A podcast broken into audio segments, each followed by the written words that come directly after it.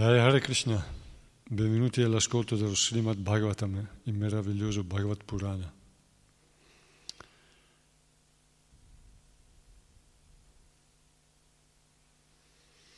Iniziamo un breve canto. Jai. Jai Radha Madhava Kunja Bihari. Jai Radha Madhava. Kunja Bihari. Jai Gopi Jana Vallabha Girivaradari Jai Gopi Jana Vallabha Girivaradari Yashodanandana Vraja Janaranjana Yashodanandana Vraja Janaranjana Jamunatira Vanachari Jamunatira Vanachari Jai Radha Madhava Kunja Vihari. Jai Radha Madhava Kunja Vihari. Jai Gopi Jana Vallabha Girivaradhari Jai Gopi Jana Vallabha Girivaradhari Jasodanandana Vraja Janaranjana Yashodanandana Vraja Janaranjana Yamunatira Vanachari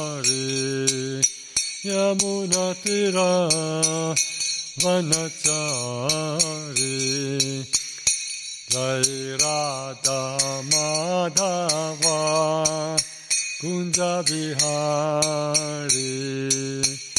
Jai Radha Madhava Kunja Bihari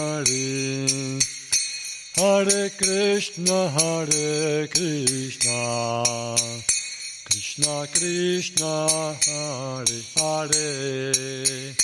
Hare Rama Hare Rama. Rama Rama Hare Hare. Hare Krishna Hare Krishna. Krishna Krishna Hare Hare Hare Rama Hare Rama Rama Rama Hare Hare. Hare Krishna Hare Krishna Krishna Krishna Hare Hare. Hare Rama Hare Rama Rama Rama Hare Hare Hare Krishna Hare Krishna Krishna Krishna Hare Hare. Hare Rama Hare Rama Rama Rama Hare Hare.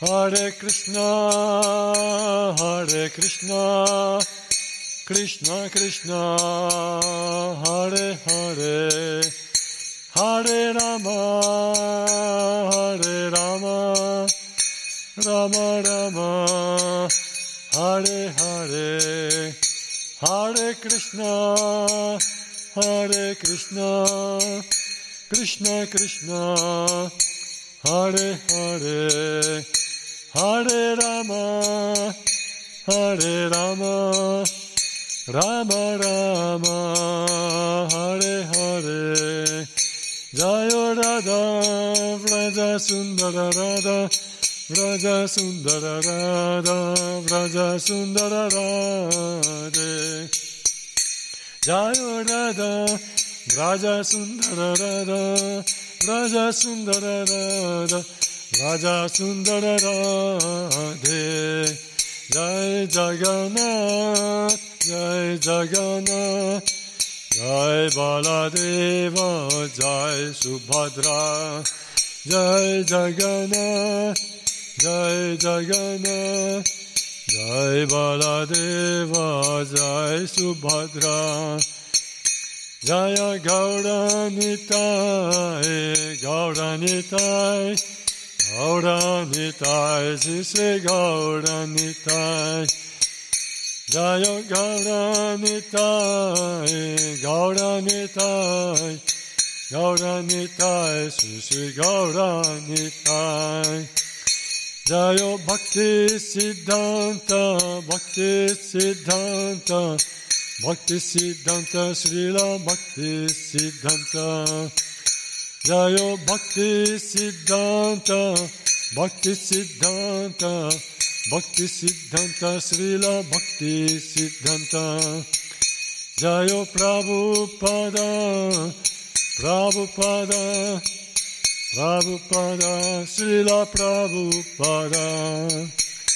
Jayo Prabhupada Prabhupada Prabhupada Srila Prabhupada.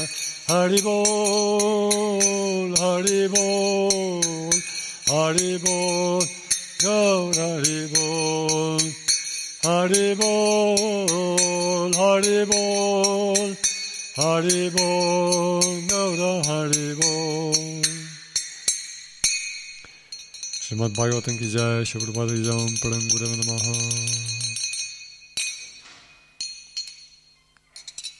Facciamo un'invocazione. Om Namo Bhagavate Vasudevaya. Om Namo Bhagavate Vasudevaya. Om Namo Bhagavate Vasudevaya.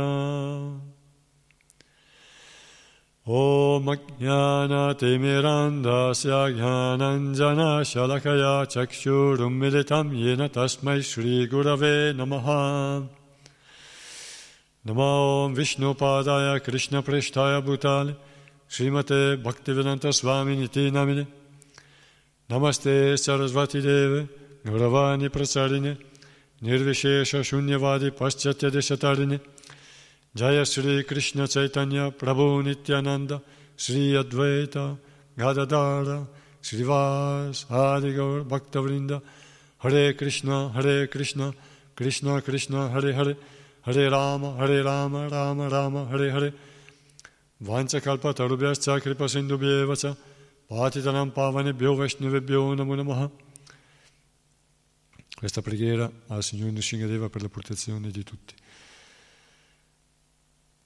ओम नमो भगवते श्रीमा नृसिंहाय दष्ट्र खर्लवदनाय घोररूपाय वज्रनकाय ज्वालमालिने मम विघ्ना पच पच मम भयां भिन्दि भिन्दि मम शत्रुं विद्रवाय विद्रवाय मम सर्वरिष्ठं प्रभञ्जाय प्रभञ्जाय छत छत हन हन छिन्दि छिन्दि मम सर्वविष्णां पुराय पुराय मा रक्ष रक्षं फत्वः। ओ सिञ्जोर नृसिंहदेव। ओम प्रणङ्गुरमे नमः। स्वरूपाद की जय। Narayana Namaskritya Naram Chaiva Narottamam Devim Sarasvatim Vyasam Tato Jayam Udirayet Offriamo il nostro rispettoso omaggio al Signore Supremo Narayana, al saggio Nara, il migliore tra gli uomini, alla Dea Sarasvati, Madre del Sapere, a Srila Vyasadeva, l'autore poi che quest'anima di conquista sia enunciata. Siamo al primo canto dello Srimad Bhagavatam intitolato no, primo canto, diciottesimo capitolo intitolato Parikshit, maledetto da figlio di un, di un brahmana. Continuiamo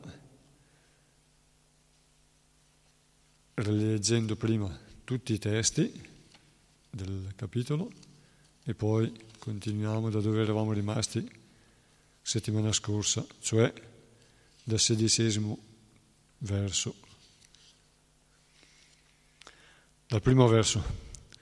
Sri Sutta Goswami disse, per la misericordia di Sri Krishna, il Signore Supremo, che agisce in modo meraviglioso, Maharaj Parikshit, sebbene colpito dall'arma del figlio di Drona, mentre era ancora nel grembo di sua madre, sfuggì a quelle ustioni mortali. Maharaj Parikshit era sempre sottomesso in piena coscienza al Signore Supremo, tanto che non fu mai spaventato né confuso dal temibile serpente alato che doveva morderlo in seguito alla furia del figlio di un brahmana. Dopo aver lasciato tutto il suo seguito, il re si sottomise al figlio di Vyasa, Sukadeva Goswami, diventando suo discepolo, e poté così comprendere la vera posizione del Signore Supremo. Infine egli lasciò il corpo materiale sulle rive del Gange. Infatti, coloro che dedicano la propria vita alle glorie trascendentali del Signore Supremo cantate dagli inni vedici e che sono costantemente impegnati nel ricordare i piedi di loto del Signore, non corrono il rischio di cadere nell'illusione, neppure all'ultimo istante della loro vita finché il grande e potente figlio di Abhimanyu sarà l'imperatore del mondo, l'età di Kali non avrà alcuna possibilità di espandersi. Dal momento stesso in cui il Signore Supremo Sri Krishna lasciò questo mondo, Kali, che favorisce tutte le attività empie, arrivò sulla terra. Maharaj Parikshit era realista, come le api che sanno estrarre solo l'essenza di un fiore sapeva perfettamente che in queste età di cali le attività favorevoli producono subito buoni frutti, mentre le attività sfavorevoli devono prima essere compiute per produrre effetti. Perciò non fu mai invidioso di Kali. Maharaj Parikshit pensò che gli uomini meno intelligenti avrebbero trovato in Kali un essere molto potente, mentre chi aveva il controllo di sé non avrebbe avuto nulla da temere da lui. Il re aveva la potenza di una tigre e si preoccupò di proteggere le persone sciocche e non curanti. O saggi, come mi avevate chiesto, vi ho narrato quasi tutto ciò che riguarda Sri Krishna in relazione alla storia del virtuoso Maharaj Pariksit.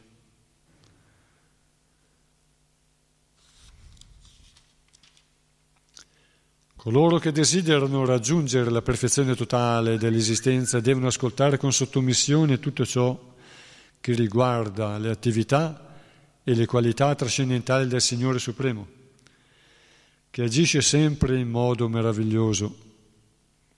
I virtuosi saggi dissero, o grave Sutta Goswami, che tu possa vivere molti anni e godere di una fama eterna, perché tu descrivi in modo meraviglioso le attività del Signore Supremo, Sri Krishna, che sono un nettare per i mortali come noi.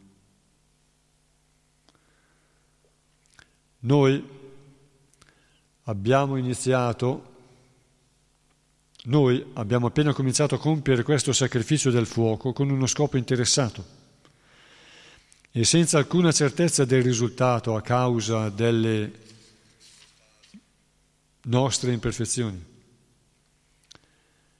Il fumo ha annerito i nostri corpi ma noi siamo profondamente soddisfatti grazie al nettare dei piedi di loto del Signore Supremo Govinda che tu stai distribuendo. Il valore di un solo istante trascorso in compagnia di un devoto del Signore non può essere paragonato neppure al raggiungimento dei pianeti celesti o alla liberazione dalla materia. E che dire dei benefici materiali come la prosperità, che sono destinati ai comuni mortali. Il Signore Supremo Sri Krishna, Govinda, È l'unico rifugio per i più grandi di tutti gli esseri. I suoi attributi trascendentali non possono essere min- misurati neppure da Shiva e Brahma, i più grandi maestri di poteri mistici. Come può una persona esperta nel gustare il nettare stancarsi di ascoltare i discorsi che si riferiscono a lui? O Sutta Goswami, tu sei un saggio e un pur devoto del Signore, perché la persona suprema è l'oggetto primo del tuo servizio. Ti preghiamo, dunque, di descriverci i divertimenti del Signore, che trascendono ogni concetto materiale perché siamo ansiosi di ricevere questo messaggio. O Sutta Goswami, ti preghiamo di narrarci questi discorsi che riguardano il Signore, grazie ai quali Maharaj Parikshit, la cui intelligenza era fissa sul piano della liberazione, raggiunse i piedi di loto del Signore, il rifugio di Garuda, il re degli uccelli. Quei discorsi furono pronunciati dal figlio di Vyasa, Srila Sukadeva. Perciò ti preghiamo di raccontarci ciò che riguarda l'illimitato, perché questi racconti sono purificatori e supremi. Furono narrati a Maharaj Parishit e sono molto cari ai puri devoti, perché sono impregnati di bhakti yoga. Sri Sutta Goswami disse, O Signore, Sebbene nati da una famiglia mista, noi siamo stati elevati semplicemente per aver servito e seguito le grandi anime avanzate nella conoscenza. Anche solo conversando con queste grandi anime ci si può immediatamente purificare da tutti i difetti che derivano da una nascita inferiore. Che dire allora di coloro che sotto la guida dei grandi devoti cantano il santo nome dell'illimitato, che ha illimitate potenze?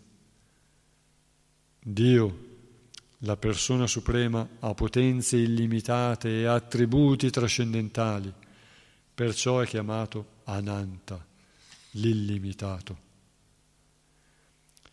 È stato ora accertato che Egli, il Signore Supremo, è illimitato e nessuno è uguale a Lui. Di conseguenza nessuno può descrivere le sue qualità in modo adeguato. I grandi esseri celesti non possono ottenere il favore della Dea della fortuna nemmeno con le loro preghiere, ma questa stessa Dea rende servizio al Signore anche se lui non lo desidera. Chi può essere degno del nome di Signore Supremo se non la persona sovrana Sri Krishna? Brahmaji raccolse l'acqua che tocca le unghie dei suoi piedi di loto per offrirla a Shiva in segno di rispettoso benvenuto.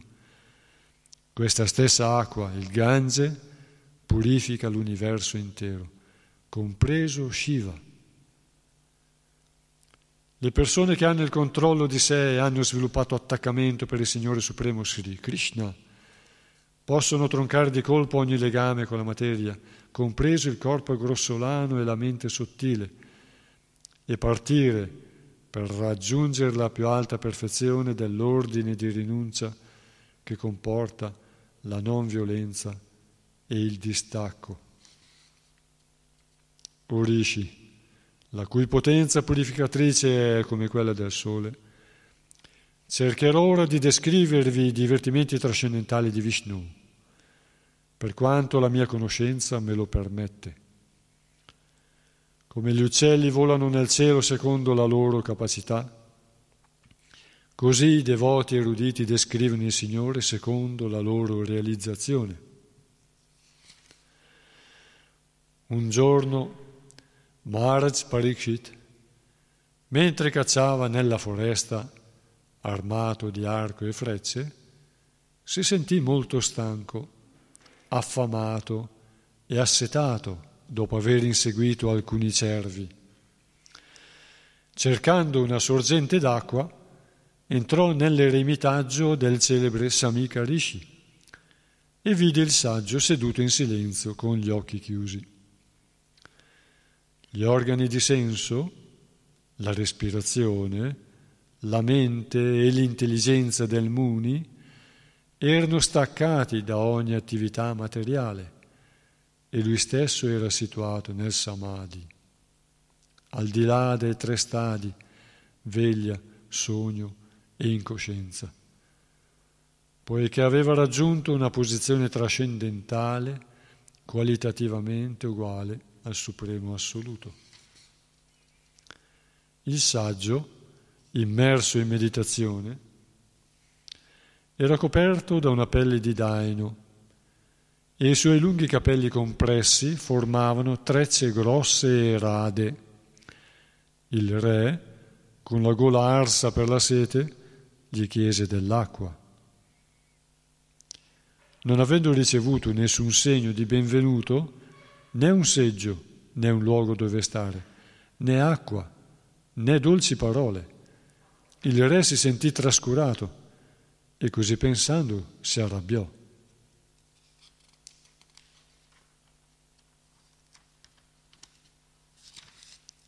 O Brahmana, il re si arrabbiò e diventò invidioso dal saggio Brahmana come non era mai successo prima, spinto dalle circostanze che avevano suscitato in lui una fame e una sete eccessiva. Il re si sentì insultato e mentre se ne andava raccolse con la punta del suo arco un serpente senza vita e con rabbia lo mise sulle spalle del saggio. Poi tornò al suo palazzo. Sulla strada del ritorno il re cominciò a riflettere e si domandò se il saggio non fosse veramente assorto in una meditazione profonda, con i sensi perfettamente controllati e gli occhi chiusi, oppure se stesse semplicemente fingendo di essere in estasi per evitare di ricevere uno, uno kshatriya di ordine inferiore. Il saggio aveva un figlio di grande potenza braminica. Mentre questi giocava con alcuni ragazzi inesperti, udì l'offesa che suo padre aveva subito dal re e disse queste parole. Shringi, il figlio del Brahmana, disse Guardate l'offesa di questi governanti contro i loro maestri. Simili a corvi e a cani da guardia, si sollevano contro i principi che regolano la loro posizione di servitori è stabilito che i discendenti delle famiglie regali sono come cani da guardia e devono tenersi alla porta di casa. Con quale diritto possono permettersi di entrare in casa e pretendere di mangiare nello stesso piatto del padrone? Dopo la partenza di Sri Krishna, il Signore Supremo e il capo sovrano di tutti gli esseri, i dissidenti ne hanno approfittato per estendere il loro potere in assenza del nostro protettore. Perciò io stesso mi occuperò di punirlo, di punirli. Guardate il mio potere. Mentre parlava così con i suoi compagni di gioco, il figlio del Rishi, gli occhi rossi dalla collera, toccò l'acqua del fiume Kaushika e lanciò queste parole folgoranti. Il figlio del Brahmana disse, Così il figlio del Brahmana maledisse il re.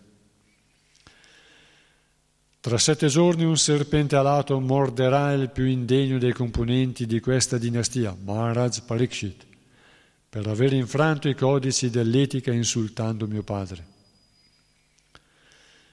Poi, quando il ragazzo tornò all'eremitaggio e vide il serpente sulle spalle del padre, fu molto addolorato e proruppe in lacrime o Brahmana. Il Rishi, nato nella famiglia di Anghira Muni, sentendo il pianto del figlio, aprì a poco a poco gli occhi e vide intorno al proprio collo il serpente morto. Gettò a terra il serpente morto e chiese al figlio perché stesse piangendo e se qualcuno gli avesse fatto del male. A questa domanda il ragazzo gli raccontò ciò che era accaduto. Quando il padre seppe dal ragazzo che il re il migliore tra gli uomini, era stato maledetto sebbene non avrebbe mai dovuto essere condannato, non si congratulò affatto col figlio, ma al contrario espressi il suo dispiacere dicendo, ahimè, che grande peccato ha commesso mio figlio, ha punito un'offesa insignificante con un pesante castigo. Figlio mio, la tua intelligenza è immatura, perché non sai che il Re, il migliore tra gli uomini, vale tanto quanto il Signore Supremo e non deve mai essere considerato sullo stesso piano degli uomini comuni. Protetti dal suo potere insuperabile, i cittadini dello Stato vivono nella completa prosperità. Sappi, figlio mio, che il Signore, che brandisce una ruota di carro, è rappresentato dal regime monarchico e quando questo regime viene abolito, il mondo intero si riempie di ladri, che si gettano nei, sui sudditi indifesi come su tanti agnelli smarriti. Abolita la monarchia e depredate da ogni tipo di malfattori le ricchezze del popolo, gravi disordini turberanno la società. Gli uomini, diventati violenti, si uccideranno e rapiranno le donne e gli animali e noi saremo responsabili di tutti questi peccati. Gli uomini si allontaneranno sistematicamente dal sentiero della civiltà evolutiva organizzata in Varna e Ashrama, secondo le occupazioni e le qualità di ognuno, dettate dalle norme vediche.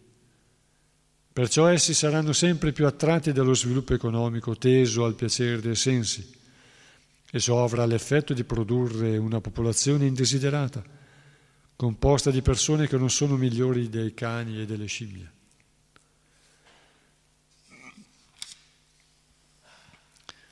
L'imperatore Parikshit è un re virtuoso, altamente celebrato.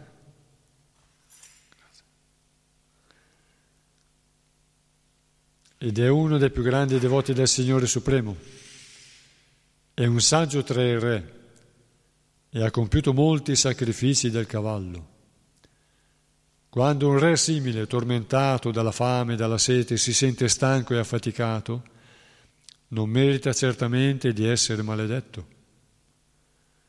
Poi il Rishi pregò il Signore Supremo e Onnipresente di perdonare il suo figlio immaturo, che essendo privo di intelligenza si era macchiato della grave colpa di maledire una persona completamente libera dal peccato che per la sua posizione subordinata meritava ogni protezione. I devoti del Signore sono così tolleranti che anche se sono diffamati, ingannati, maledetti, rifiutati o perfino uccisi, non sono mai propensi a vendicarsi.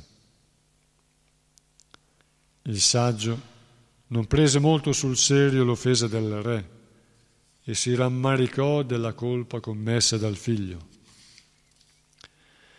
Generalmente gli spiritualisti, anche se sono coinvolti dagli altri nelle attività duali del mondo materiale, non ne soffrono e non ne traggono piacere, perché sono situati sul piano trascendentale. Bene, ritorniamo a leggere dal sedicesimo verso, testo e spiegazione.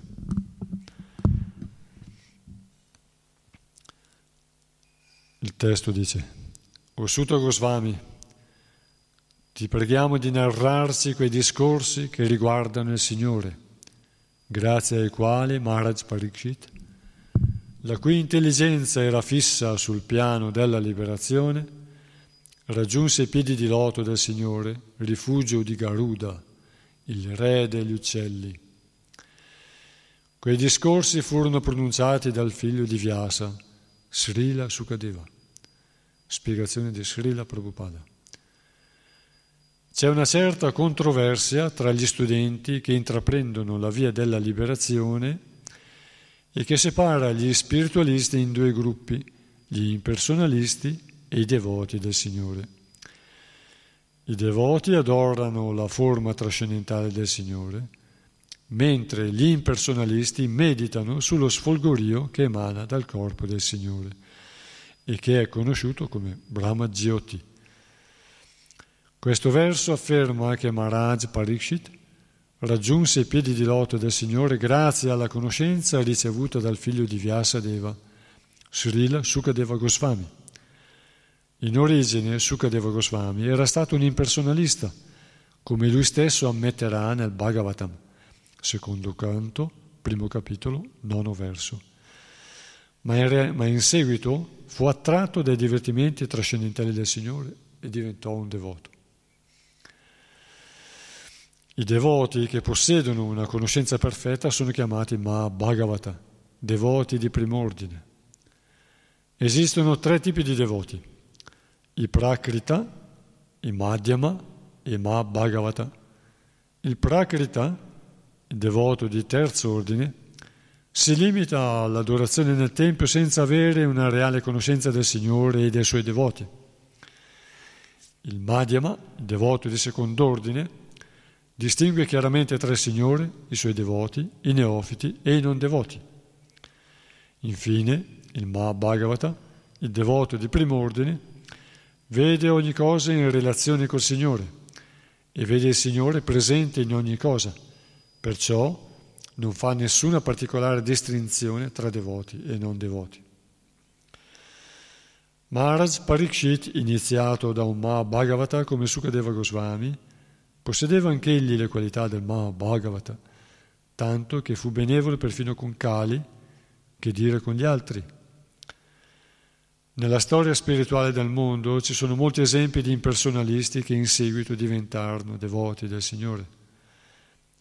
Ma non c'è mai stato un devoto che sia diventato un impersonalista. Ciò dimostra che sulla scala dei valori spirituali il posto che occupa il devoto è più alto di quello che occupa l'impersonalista. Inoltre, la Bhagavad Gita, dodicesimo capitolo, quinto verso, afferma che una persona legata all'aspetto impersonale dell'assoluto incontra più difficoltà che i risultati positivi. Perciò la conoscenza che Sukadeva Goswami trasmise a Maharaj Parikshit aiutò quest'ultimo a raggiungere il servizio del Signore. Questo livello di perfezione è chiamato apavarga, la liberazione perfetta. La semplice conoscenza della liberazione resta materiale, poiché la vera liberazione consiste in una, in una vita libera dai legami materiali. E la perfezione della liberazione e la perfezione della liberazione consiste nel raggiungere il servizio trascendentale del Signore. Questo servizio si può raggiungere con la conoscenza e con la rinuncia, come è già stato spiegato precedentemente nello Srimad Bhagavatam 1, 2, 12. La perfetta conoscenza, dunque, così come fu trasmessa da Srila Sukadeva Goswami, permette di raggiungere il livello del trascendentale servizio offerto al Signore. Il primo canto, questo, il secondo capitolo che abbiamo già letto, il dodicesimo verso, dice che attraverso la conoscenza si arriva alla rinuncia al distacco e si arriva quindi a stabilirsi nel servizio trascendentale, perché i Veda, lo Srimad Bhagavatam in particolare, contengono tutta la conoscenza.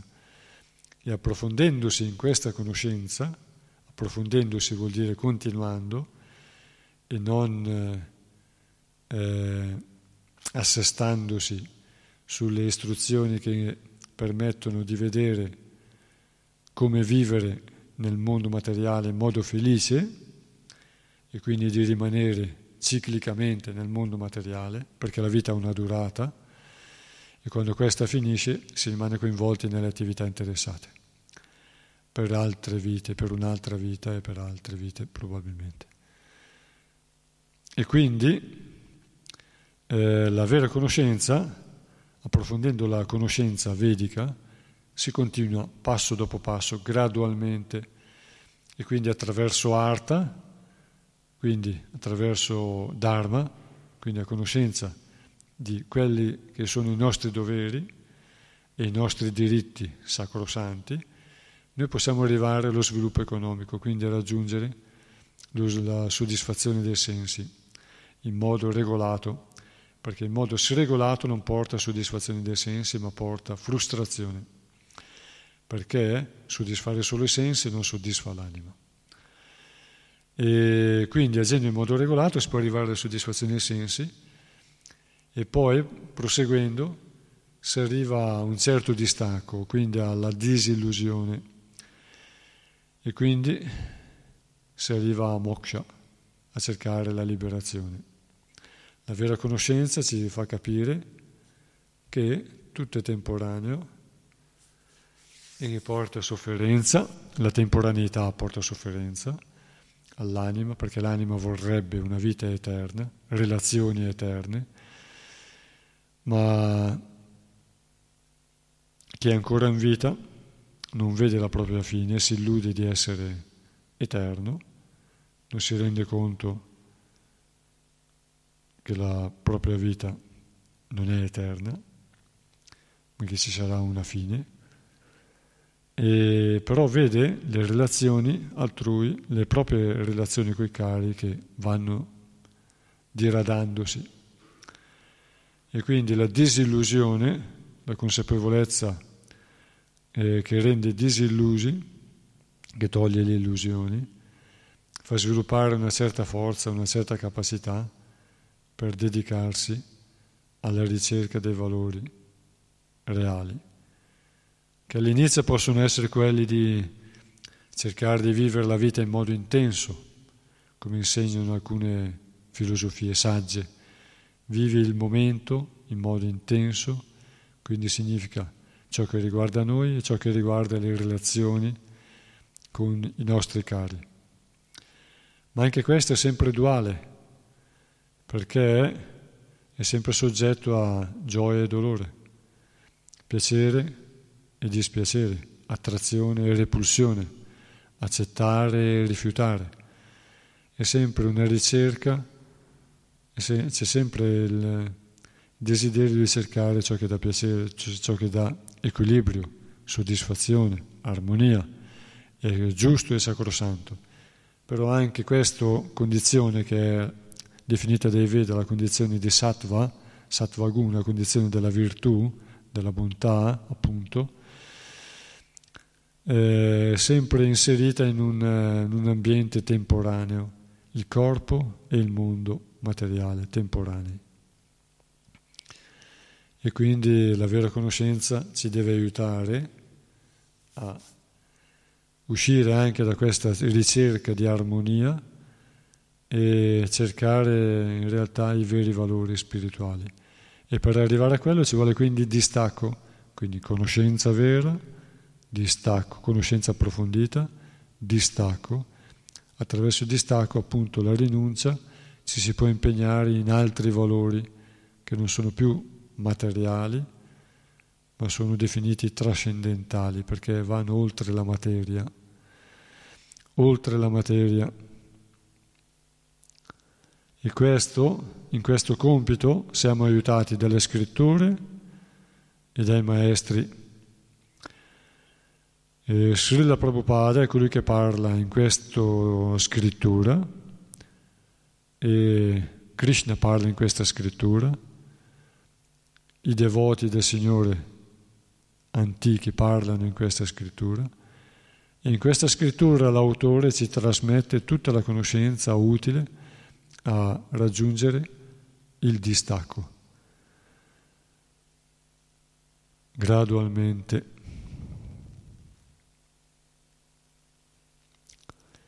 Gradualmente ma inesorabilmente. Perché il potere del Bhagavatam ha un potere, un'arma di conquista inesorabile. Per quanto riguarda i difetti delle, della, dell'esistenza materiale dell'anima, dell'anima condizionata. Verso 17. Perciò ti preghiamo di raccontarci ciò che riguarda l'illimitato, perché questi racconti sono purificatori e supremi furono narrati a Maharaj Parikshit e sono molto cari ai puri devoti, perché sono impregnati di Bhakti Yoga. Spiegazione. Ciò che fu narrato a Maharaj Parikshit ed è molto caro ai pur devoti è lo Srimad Bhagavatam. Lo Srimad Bhagavatam è pieno di racconti che riguardano le attività del Signore Supremo Illimitato. Perciò contiene la scienza del Bhakti Yoga, il servizio di devozione al Signore. È detto para, supremo, perché sebbene sia ricco di tutte le varie conoscenze, in particolare della religione, è specialmente arricchito del servizio devozionale. Verso 18. Sri Sutta Goswami disse, e qui fa una lode al Signore, Sri Sutta Goswami disse, O Signore, sebbene nati una famiglia, da una famiglia mista, noi siamo stati elevati semplicemente per aver servito e seguito le grandi anime avanzate nella conoscenza. Anche solo conversando con queste grandi anime ci si può immediatamente purificare da tutti i difetti che derivano da una nascita inferiore. Spiegazione. Sutta Goswami non era nato in una famiglia di Brahmana, bensì da una unione mista, in una famiglia inferiore e senza cultura ma al contatto con personaggi elevati come Sukadeva Goswami e i grandi rishi di Naimisharanya, tutte le imperfezioni legate alla sua origine inferiore furono cancellate.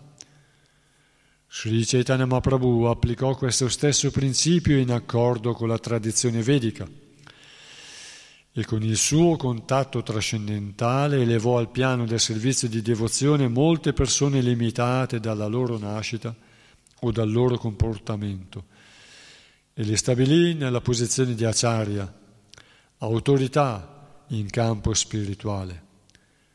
E gli spiegò chiaramente che ogni uomo, che sia brahmana o sudra per nascita, capofamiglia o saggio, errante, secondo le divisioni sociali, può, se conosce la scienza di Krishna, essere accettato come acharya o guru, cioè come maestro spirituale. Sutta Goswami apprese la scienza di Krishna da grandi rishi e autorità spirituali come Sukadeva e Vyasadeva ed era così qualificato che perfino i saggi di Naimisharanya avevano un grande desiderio di ascoltare da lui la scienza di Krishna nella forma dello Srimad Bhagavatam. Così egli beneficiò della compagnia di grandi anime in due modi – ascoltando e predicando, ascoltando e predicando. Dobbiamo apprendere nella, la scienza trascendentale o la scienza di Krishna da autorità in campo spirituale e dopo averla assimilata diventeremo ancora più qualificati se la predichiamo agli altri. Sutta Goswami godeva di entrambi i vantaggi e senza dubbio era completamente libero da ogni difetto relativo alla sua bassa nascita e da ogni ansietà.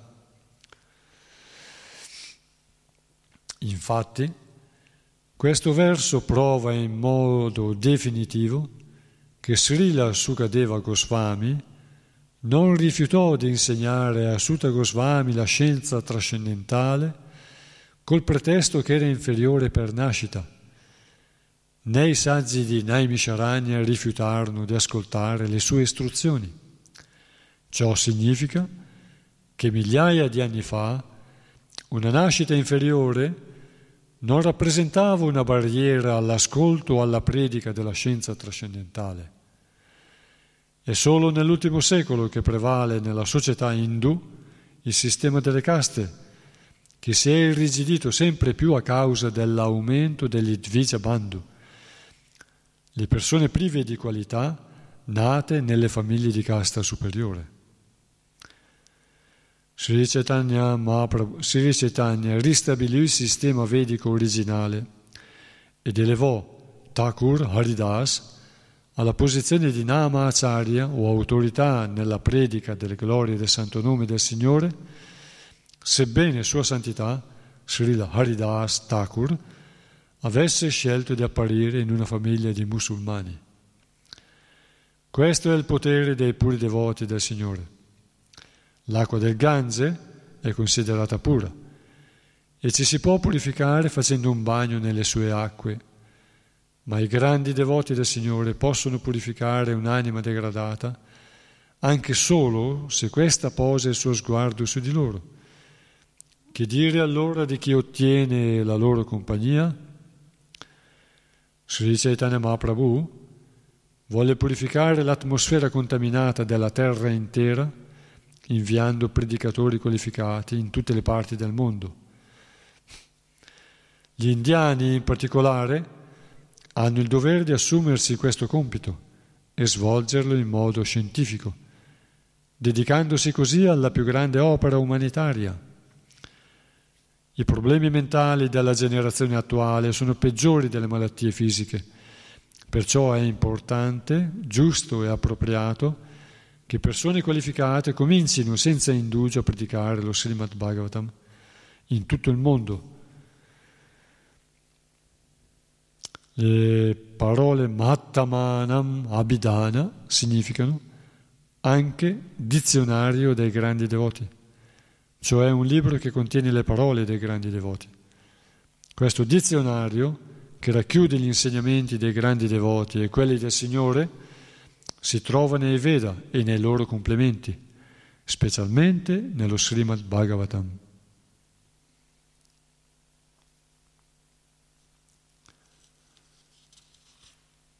Questo verso e anche la spiegazione di Srila Prabhupada dice che Sutta Goswami era nato in una famiglia inferiore scarsa di cultura. Sutta Goswami, che qui sta insegnando ai grandi saggi, è figlio di Romarshana Sutta. Anche suo padre era nato in una famiglia di... La madre era brahmana, brahmani, il padre era uno kshatriya. E di solito la saggezza vedica insegna che un uomo una, con qualità che noi per brevità, per non ripetere quello che, abbiamo, che è stato detto tante volte nel Srimad Bhagavatam, nelle, nei, nelle pagine precedenti, e che dice anche qui, Prabhupada riassume qui Srila Prabhupada, un uomo di una qualità eh, con meno qualità non dovrebbe sposare una donna con più qualità, con più cultura.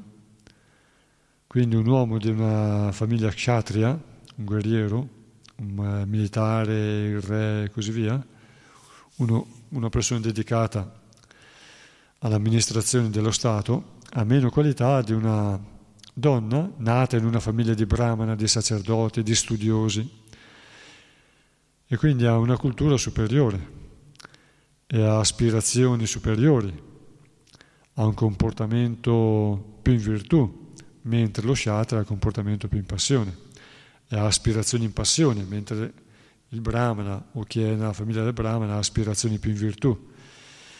Perché questo è consigliato dalla saggezza vedica perché un matrimonio del genere potrebbe portare poi a degli, degli svantaggi per uno o per l'altro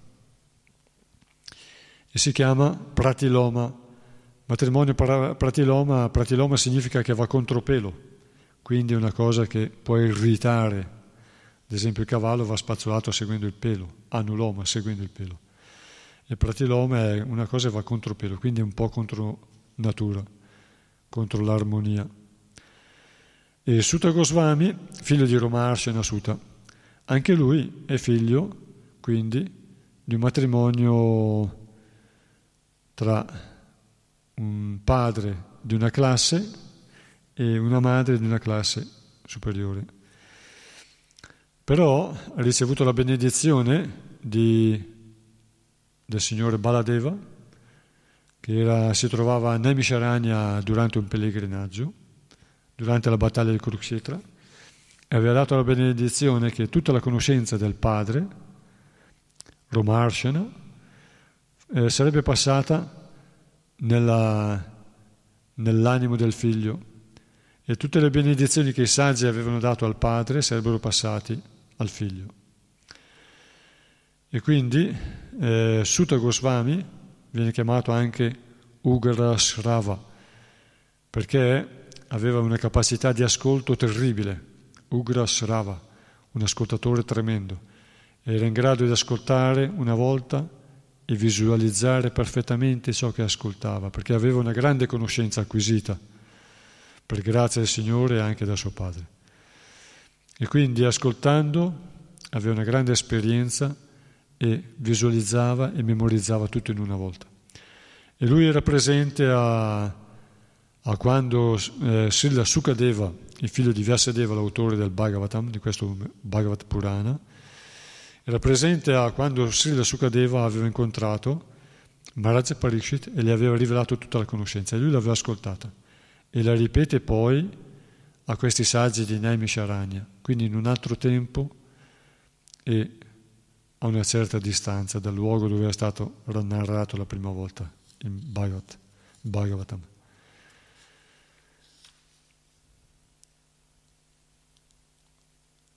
E qui dice, Sia Prabhupada lo ripete, perché l'ha già detto altre volte, che è una cosa che dobbiamo fare tesoro, che la conoscenza, dopo averla assimilata, diventeremo ancora più qualificati se la predichiamo agli altri.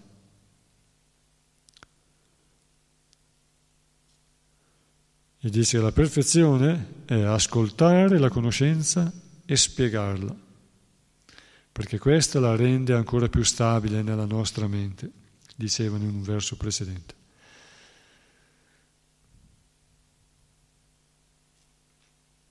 E qui infatti dice Prabhupada che migliaia di anni fa una nascita inferiore non rappresentava una barriera all'ascolto, alla predica della scienza trascendentale. È solo nell'ultimo secolo, quindi negli ultimi secoli di Kali Yuga, che Brahmana, che Dvija, quindi Brahmana, Kshatriya e Vaishya, hanno privi di qualità di intelligenza, hanno desiderato mantenere i privilegi semplicemente arrogandoseli per diritto di nascita. E questo non è confermato dai Veda. Le qualità sono per manifestazione, quindi guna è il karma delle, attiv- delle vite precedenti, ci porta a nascere già con delle tendenze e quando si manifestano queste tendenze ci classificano di una certa qualità di classe sociale o un'altra. E per questo i maestri delle scuole dei bambini sapevano individuare le qualifiche delle, dei, dei loro allievi. Continuiamo col verso 19. Che dire allora di coloro che sotto la guida dei grandi devoti cantano il santo nome dell'illimitato, che ha illimitate potenze? Dio, la persona suprema, ha potenze illimitate e attributi trascendentali, perciò è chiamato Ananta, l'illimitato. Spiegazione di Prabhupada. Nel Dvija Bandhu, gli uomini privi di cultura e dotati di scarsa intelligenza che provengono dai gruppi superiori della società, adducono molti argomenti contro il principio secondo cui un uomo di nascita inferiore non può diventare un brahman in questa stessa vita. Essi sostengono che un uomo nasce in una famiglia di Sudra o inferiore a Sudra a causa degli atti peccaminosi che ha incompiuto nel passato. Perciò deve subire fino alla fine degli svantaggi, fino alla fine, gli svantaggi di una bassa nascita. Per rispondere a questi falsi logici, lo Srimad Bhagavatam afferma che chiunque canti il santo nome del Signore sotto la guida di un puro devoto può liberarsi subito da tutti gli svantaggi dovuti a una buona nascita, a una bassa nascita, agli svantaggi dovuti a una bassa nascita, che di solito una buona nascita dà dei vantaggi, invece agli svantaggi dovuti a una bassa nascita. Un pur devoto del Signore non commette alcuna offesa cantando il santo nome del Signore. Ci sono dieci offese da evitare cantando il santo nome, ma chi canta il santo nome seguendo le istruzioni di un pur devoto non commette nessuna di queste offese. Il canto senza offese del santo nome del Signore è trascendentale, perciò può purificarsi subito dalle offese, dalle conseguenze di tutti i nostri peccati precedenti. Chi canta senza offese dimostra di aver pienamente capito la natura trascendentale del santo nome e di essersi sottomesso al Signore. Il Signore e il suo santo nome sono spiritualmente identici, perché entrambi sono assoluti. Il santo nome del Signore è tanto potente quanto il Signore.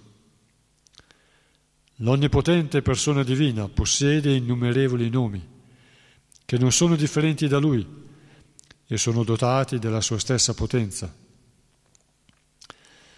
A conclusione della Bhagavad Gita, il Signore afferma che chiunque si sottometta completamente a Lui sarà protetto per la sua grazia da ogni peccato.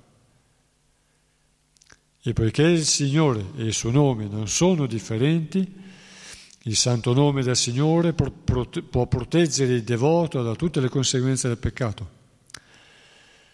Il canto del santo nome del Signore può senza dubbio liberare chiunque dagli svantaggi di una bassa nascita. Il canto del santo nome del Signore può senza dubbio liberare chiunque dagli svantaggi di una bassa nascita.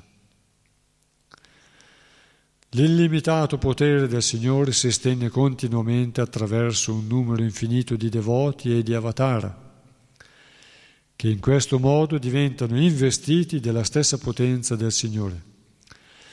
E davanti a questa potenza, anche se manifestata in modo parziale, Nessuna imperfezione dovuta a una bassa nascita può sussistere. Qui Sri Prabhupada mette insieme molti, molti insegnamenti.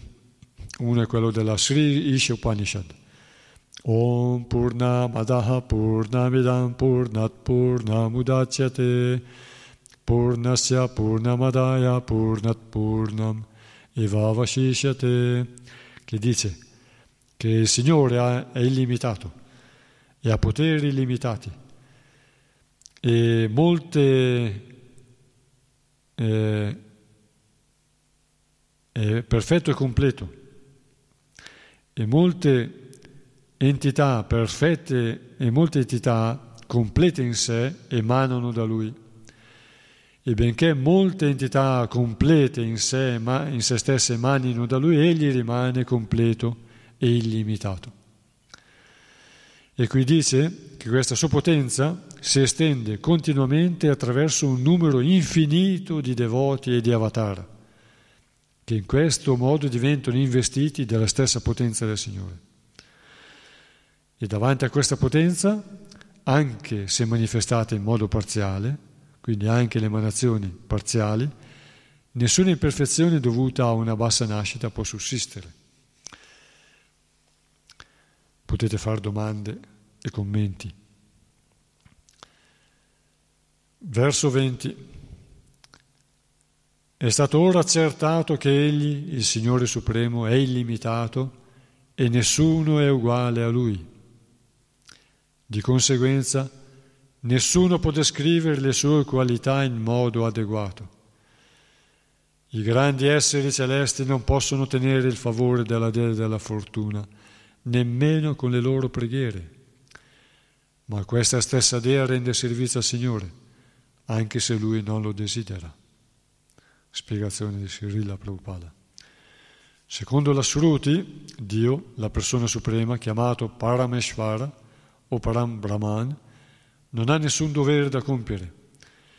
Nessuno gli è superiore e neppure uguale.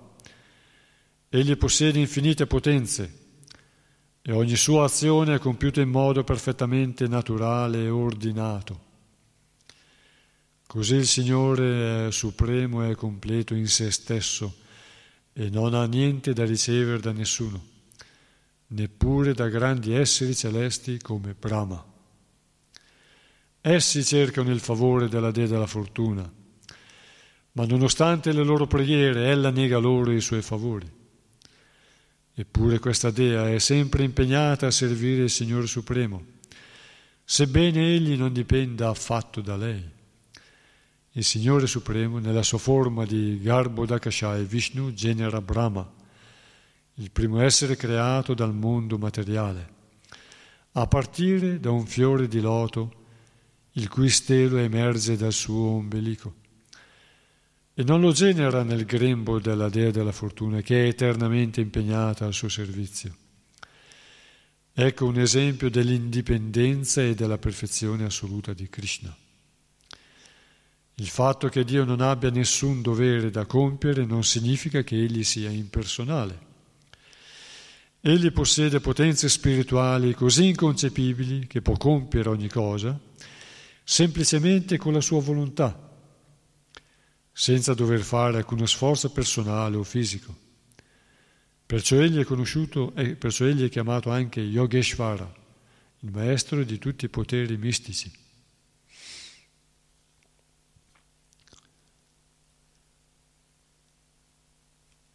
Qualche verso del Srimad Bhagavatam, precedente in questo primo canto, dice che non si può descrivere il Signore Supremo. Nessuna scrittura può descrivere il Signore Supremo. Le esperienze spirituali non sono descrivibili e ciò che è trascendentale non è descrivibile a parole. Ciò nonostante i saggi hanno messo per iscritto e hanno descritto a parole ciò che è indescrivibile a parole per renderlo accessibile alle anime che non hanno questa esperienza e queste capacità di percepire la natura trascendentale del Signore. Di conseguenza nessuno può descrivere le sue qualità in modo adeguato. Qui dice il testo. Verso 21. Chi può essere degno del nome di Signore Supremo se non la persona sovrana? Sri Krishna Brahmaji raccolse l'acqua che tocca le unghie dei suoi piedi di loto per offrirla a Shiva in segno di rispettoso benvenuto. Questa stessa acqua, il Gange, purifica l'universo intero, compreso Shiva. Spiegazione. La concezione secondo cui le scritture vediche raccomandano l'adorazione di molti dei, come spesso pensano gli ignoranti, è completamente falsa. Il Signore è uno e senza secondi, ma si espande in molte forme ed è questo che confermano i Veda. Le espansioni del Signore sono illimitate e tra esse ci sono anche gli esseri viventi. Gli esseri viventi non sono potenti come le emanazioni plenarie del Signore, perciò si contano due differenti tipi di espansioni Brahma è di solito uno degli esseri viventi, mentre Shiva è in una posizione intermedia tra il Signore e gli esseri viventi. In altre parole, neppure Brahma e Shiva, che sono i più potenti tra gli esseri celesti, superano o eguagliano Sri Vishnu, il Signore Supremo. Anche Lakshmi, la dea della fortuna, adora in compagnia di Brahma e Shiva e di tutti i potenti esseri celesti la persona di Vishnu o Krishna. Chi può dunque essere più potente di Mukunda, Sri Krishna, per poter essere considerato la persona suprema? Lakshmi, Brahma e Shiva non hanno alcun potere indipendente. Il loro potere deriva dal fatto che emanano dal Signore Supremo e sono impegnati nel trascendentale servizio d'amore al Signore, secondo la caratteristica propria di tutti gli esseri viventi. Esistono quattro linee di successione di devoti che, arno, che adornano il Signore, di cui le tre principali sono la Brahma Sampradaya, la Rudra Sampradaya e la Sri Sampradaya, che discendono rispettivamente da Brahma, da Surya e la, dalla Dea della Fortuna. La quarta, la quarta Sampradaya è la Kumara Sampradaya e ha origine da Sanat Kumara. Tutte queste quattro Sampradaya sono tuttora impegnate scrupolosamente nel servizio trascendentale del Signore. E tutte affermano che Sri Krishna, Mukunda, è Dio, la persona suprema, e nessuno è uguale o superiore a Lui. Verso 22. Le persone che hanno il controllo di sé e hanno sviluppato attaccamento per il Signore Supremo Sri Krishna possono troncare di colpo ogni legame con la materia, compreso il corpo grossolano e la mente sottile, e partire per raggiungere la più alta perfezione dell'ordine di rinuncia che comporta la non violenza e il distacco. Spiegazione Solo chi ha il controllo di sé può gradualmente sviluppare attaccamento per il Signore Supremo. Avere controllo di sé non significa lasciarsi andare al piacere dei sensi più di quanto sia necessario. Avere controllo di sé significa non lasciarsi andare al piacere dei sensi più di quanto sia necessario. Invece le persone che non hanno questo controllo si abbandonano senza restrizione al piacere dei sensi. Le aride speculazioni filosofiche non sono altro che una forma sottile di godimento materiale che appartiene alla mente. Il piacere dei sensi conduce sulla via delle tenebre, mentre le persone sobrie progrediscono sulla via della liberazione, fuori dall'esistenza condizionata dalla materia. Perciò i Veda si ingiungono di non intraprendere la via delle tenebre, ma di camminare verso la luce, verso la liberazione.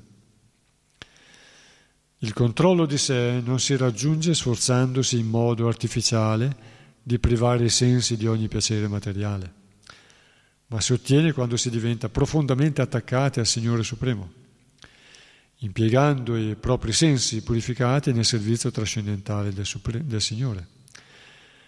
I sensi non possono essere domati con la forza, ma possono essere impegnati nelle attività giuste. I sensi purificati, dunque, sono sempre impegnati nel servizio trascendentale del Signore.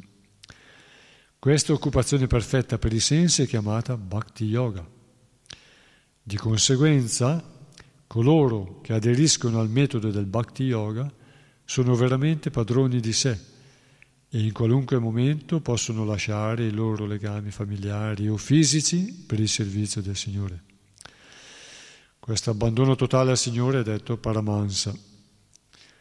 La parola hansa indica il cigno, che è capace di estrarre solo il latte da un misto di latte e acqua. Così, coloro che adottano il servizio al Signore invece del servizio a Maya sono chiamati paramansa. Queste persone possiedono naturalmente tutte le buone qualità, l'umiltà, la modestia, la non violenza, la tolleranza, la semplicità, la rispettabilità, la venerazione, la devozione, la sincerità e così via. Tutte queste qualità divine si risvegliano spontaneamente nel devoto del Signore. Questi paramansa che si sono completamente dedicate al servizio del Signore sono molto, sono molto rari anche tra le anime liberate. La vera non violenza consiste nell'essere liberi dall'invidia. In questo mondo tutti sono invidiosi dei loro simili, ma un perfetto Paramansa, completamente dedicato al servizio del Signore, è perfettamente libero dall'invidia. Anzi, egli ama tutti gli esseri viventi, perché conosce la relazione che li unisce al Signore Supremo. La vera rinuncia consiste nel, completa, nel dipendere completamente da Dio. Ogni essere dipende da un altro essere, poiché questa è la sua natura. In realtà tutti dipendono dalla misericordia del Signore Supremo ma chi dimentica la propria relazione col Signore diventa dipendente dalle condizioni della natura materiale. Vera rinuncia significa smettere di dipendere dalle condizioni della natura materiale e diventare completamente dipendenti dalla misericordia del Signore. Vera indipendenza significa avere una fede perfetta nella misericordia del Signore, senza dipendere dalle condizioni della materia. Questo livello Paramansa rappresenta la più alta perfezione del Bhakti Yoga, del servizio devozionale offerto al Signore Supremo.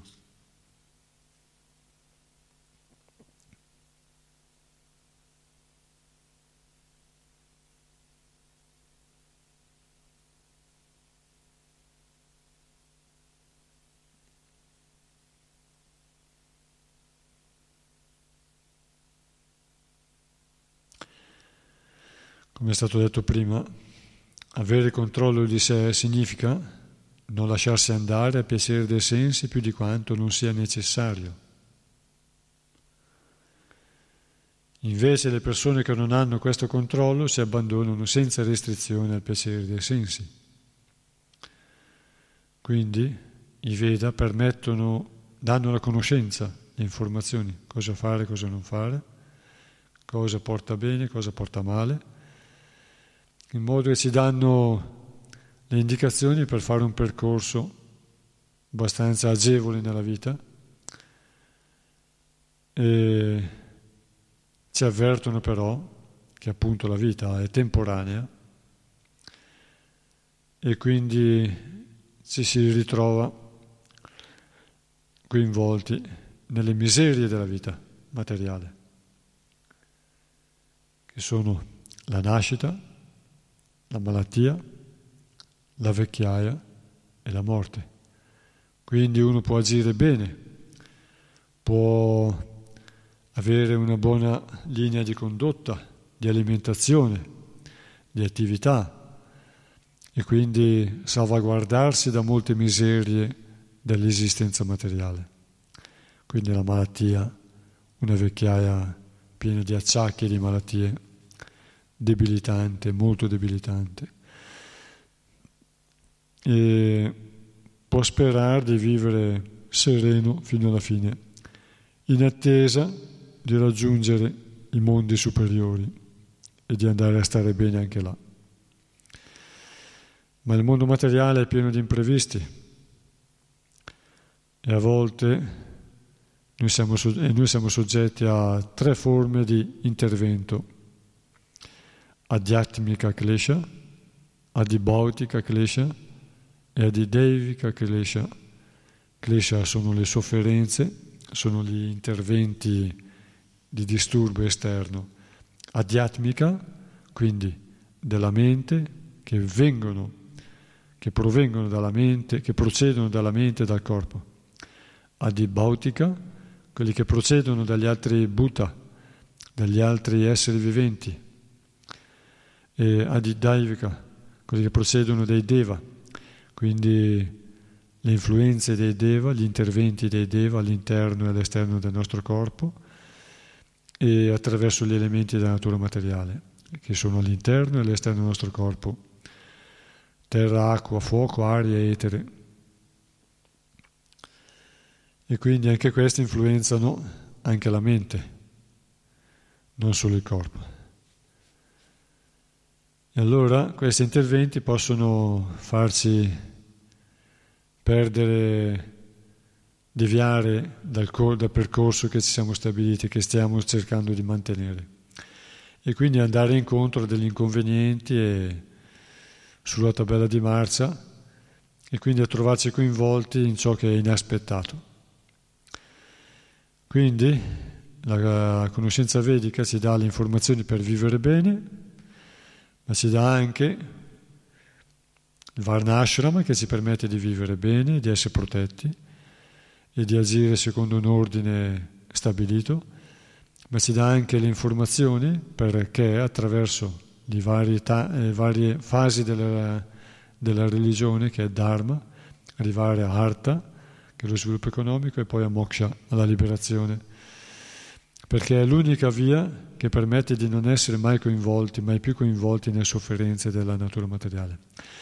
Perché anche se noi in questa vita viviamo bene, poi raggiungiamo i mondi superiori, poi là, se non ci dedichiamo alla vita spirituale, quindi a un progresso ulteriore, fino a raggiungere i pianeti più alti e tornare nel mondo spirituale senza incontrare la miseria della morte, alla fine dell'esistenza dell'universo.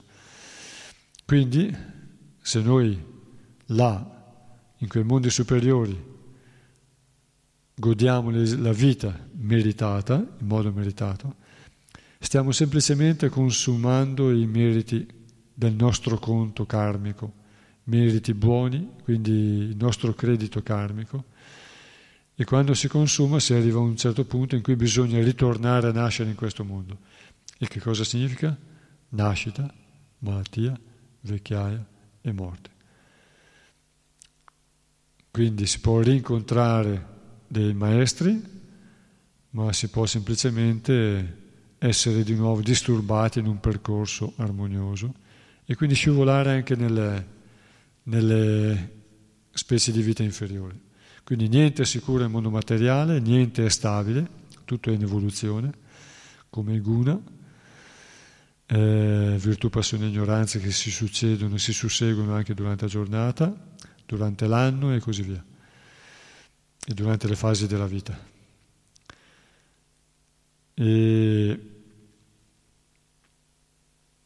quindi Invece, comunque, è sempre meglio una vita armoniosa che lasciarsi andare al piacere dei sensi perché quello non porta felicità, ma porta frustrazione perché non soddisfa l'anima e diventa una richiesta dei sensi inestinguibile e che non porta mai soddisfazione. Più si dà soddisfazione, piacere ai sensi, più i sensi la richiedono. Diventa come un vizio, come una droga, che i sensi richiedono quelle eh, i, sen- i, vari sensi del corpo richiedono l'ascolto, la vista, il tatto e il tatto si manifesta nel modo, diciamo, più estremo attraverso il sesso. Il sesso è basato sul tatto.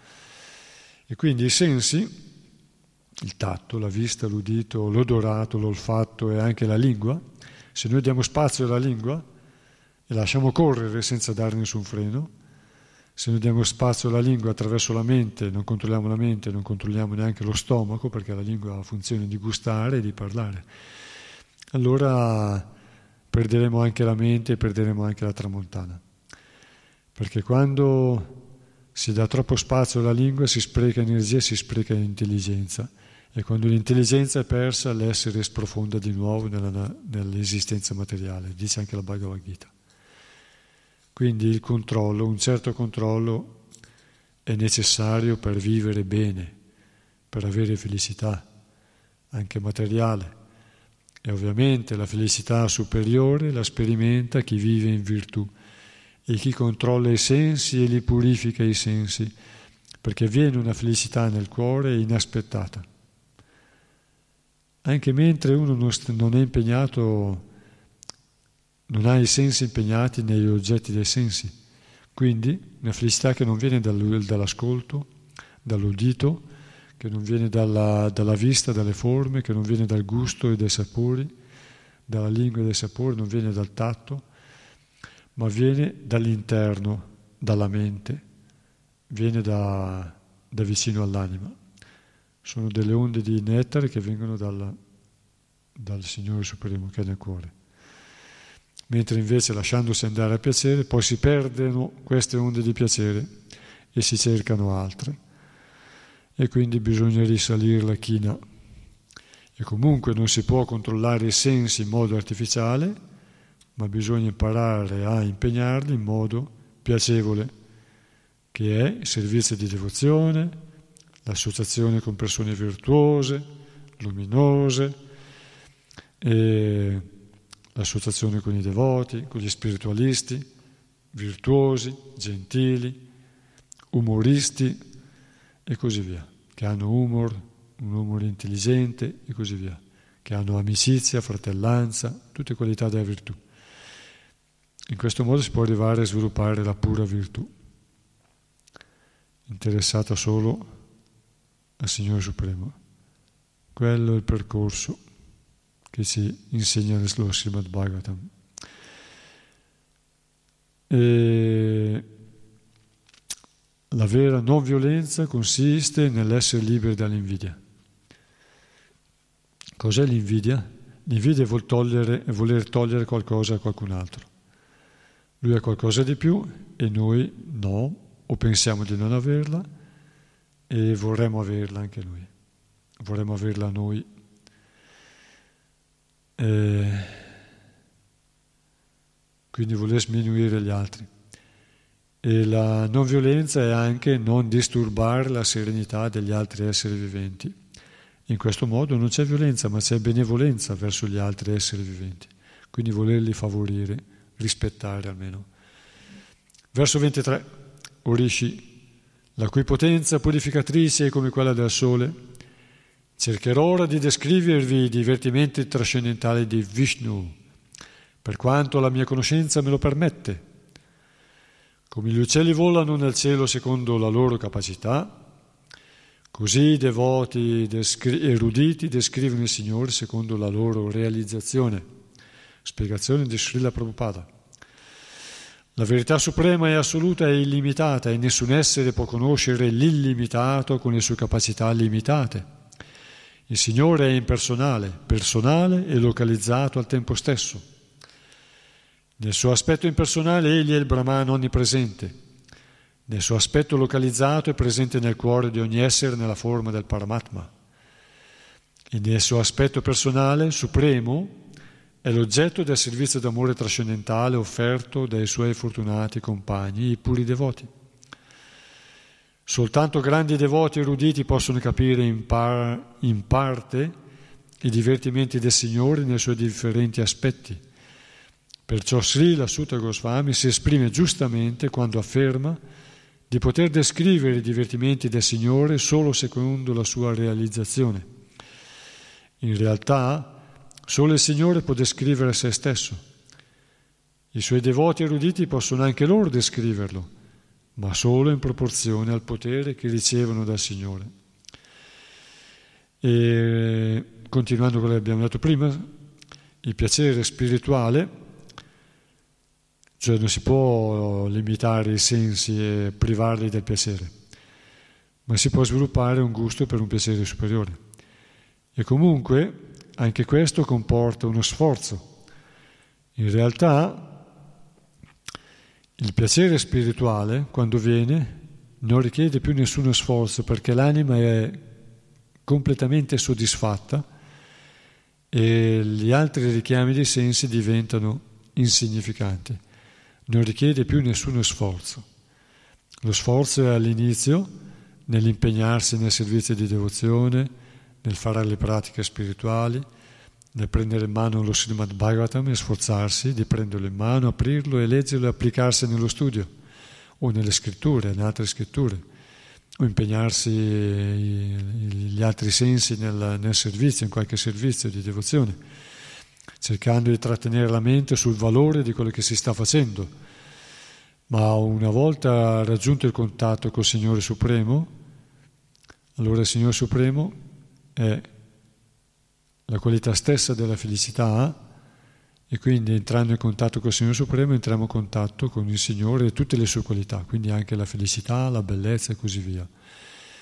E non è più richiesta nessun altro sforzo per, per sviluppare attrazione, ma il Signore che è infinitamente attraente, soddisfa tutti i sensi, anche in modo impersonale, semplicemente non vedendolo ma gustando la felicità che emana da Lui nel cuore, oppure gustando il prasada gustato da lui prima, che diventa spiritualizzato e diventa come un potere spirituale che entra in noi attraverso i sensi del gusto, entra nel nostro corpo e, e anima l'energia del nostro corpo, di natura spirituale.